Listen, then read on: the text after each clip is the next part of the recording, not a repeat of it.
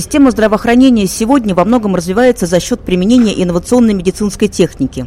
Российские компании также занимаются передовыми разработками. Какие проблемы возникают у отечественных производителей и каковы пути их преодоления?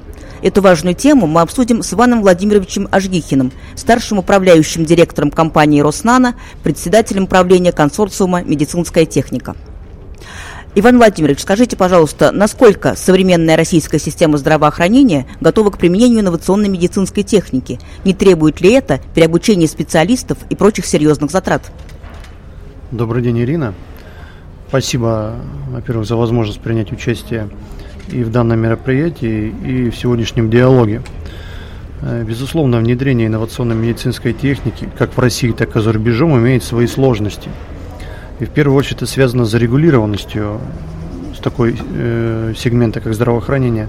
Оно не только существует в Российской Федерации, но и за рубежом, и это оправдано, так как та медицинская техника, э, которая получает э, разрешительные документы, собственно говоря, напрямую взаимодействует с пациентом, с человеком, и она должна быть безопасна э, для пациента. Внедрение инновационных высокотехнологических решений в медицинскую практику – это непрерывный процесс, требующий внесения изменений в существующие стандарты оказания медицинской помощи и нормативно-правовые акты, так как любая инновационная техника – это значит новая, уникальная, до э, данного момента отсутствующая. Она, безусловно, э, зачастую не вписывается в существующую нормативно-правовую регуляторику. Вот, как пример, сегодня обсуждали здесь.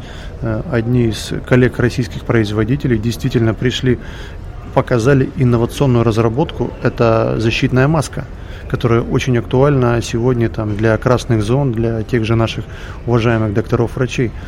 Но при регистрации столкнулись с сложностью, что отсутствует, учитывая, что она обладает определенными характеристиками и качествами, которые не предусмотрены сегодня в классификаторе, не соответствуют тому коду или виду. Да, это поправимо, и нужно с этим работать, нужно вводить новый код вид и двигаться дальше. Поэтому такие вещи есть.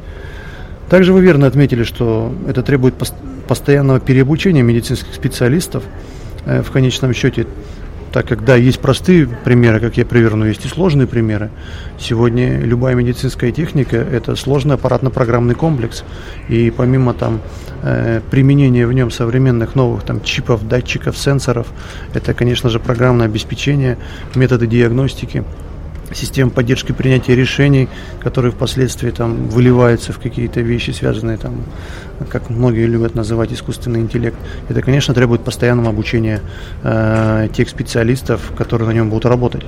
И новые, в целом новые э, инновационная медицинская техника в итоге, проходя все необходимые клинические э, получив клинические рекомендации, методические рекомендации, поп- должны попадать в новые порядки оказания медицинской помощи, и, соответственно, новые, поря- новые порядки могут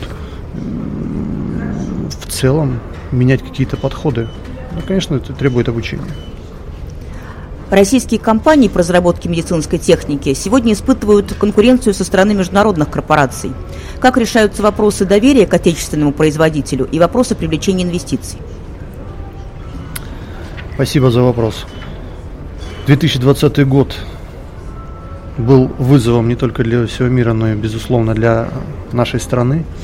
И, конечно же, это был вызов в том числе для российских разработчиков, производителей медицинской техники, так как э, оказались в определенной степени в закрытом контуре э, и с учетом ограниченности в логистике, даже убираем в сторону все санкции и так далее, когда нужно было э, стране себя самостоятельно обеспечить необходимым медицинским оборудованием, медицинскими изделиями, э, с помощью которых оказывает ту самую необходимую помощь в рамках лечения ковид.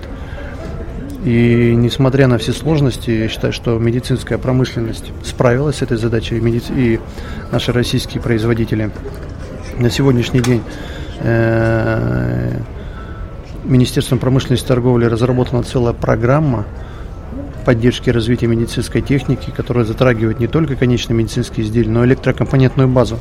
Для того, чтобы эту отрасль координировать и слышать обратную связь от разработчиков, производителей, какие проблемы существуют по инициативе и при поддержке Министерства промышленности и торговли в прошлом году был создан консорциум «Медицинская техника», который, в который вошли, который учредили э, основные ассоциации уже существующих разработчиков, производителей, это более 150 плюс э, малый и средний бизнес, а также крупные корпорации, такие как Росатом, Ростех, Алмасанте и так далее.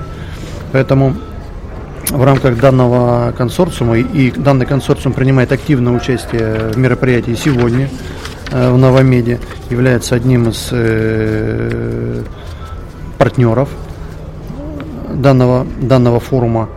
И сегодня уже системно выстраивает взаимодействие, с одной стороны, получая обратную связь от разработчиков-производителей, с другой стороны,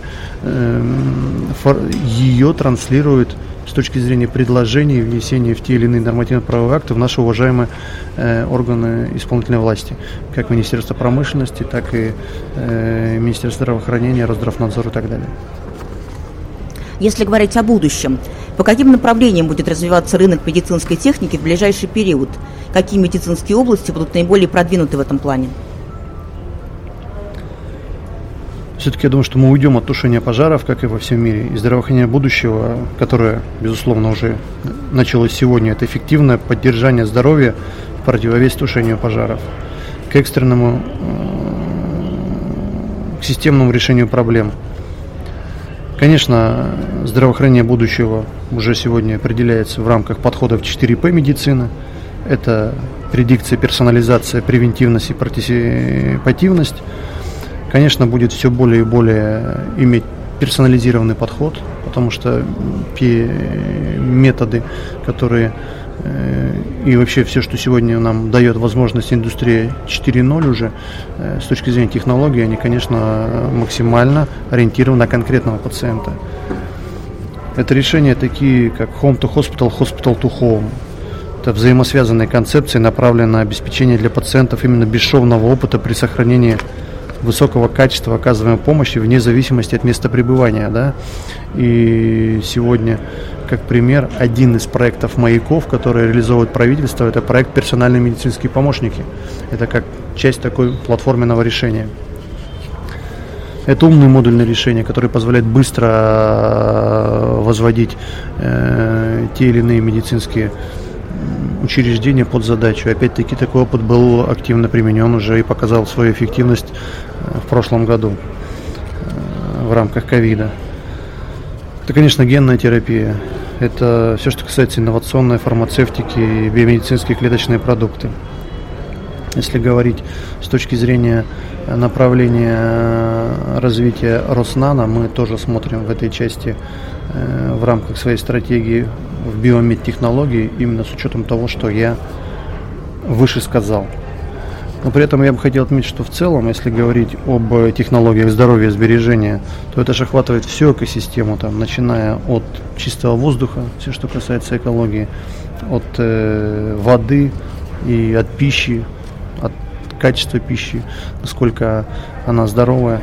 Это такой э, в целом масштабные экосистемные процессы. Мне кажется, что все-таки в конце концов, и это уже сейчас, может быть, официально пока не признано, самая большая э, и твердая валюта в мире – это здоровье каждого человека, которое неизмеримо никакими деньгами. Спасибо большое за мнение, спасибо за интервью. Спасибо.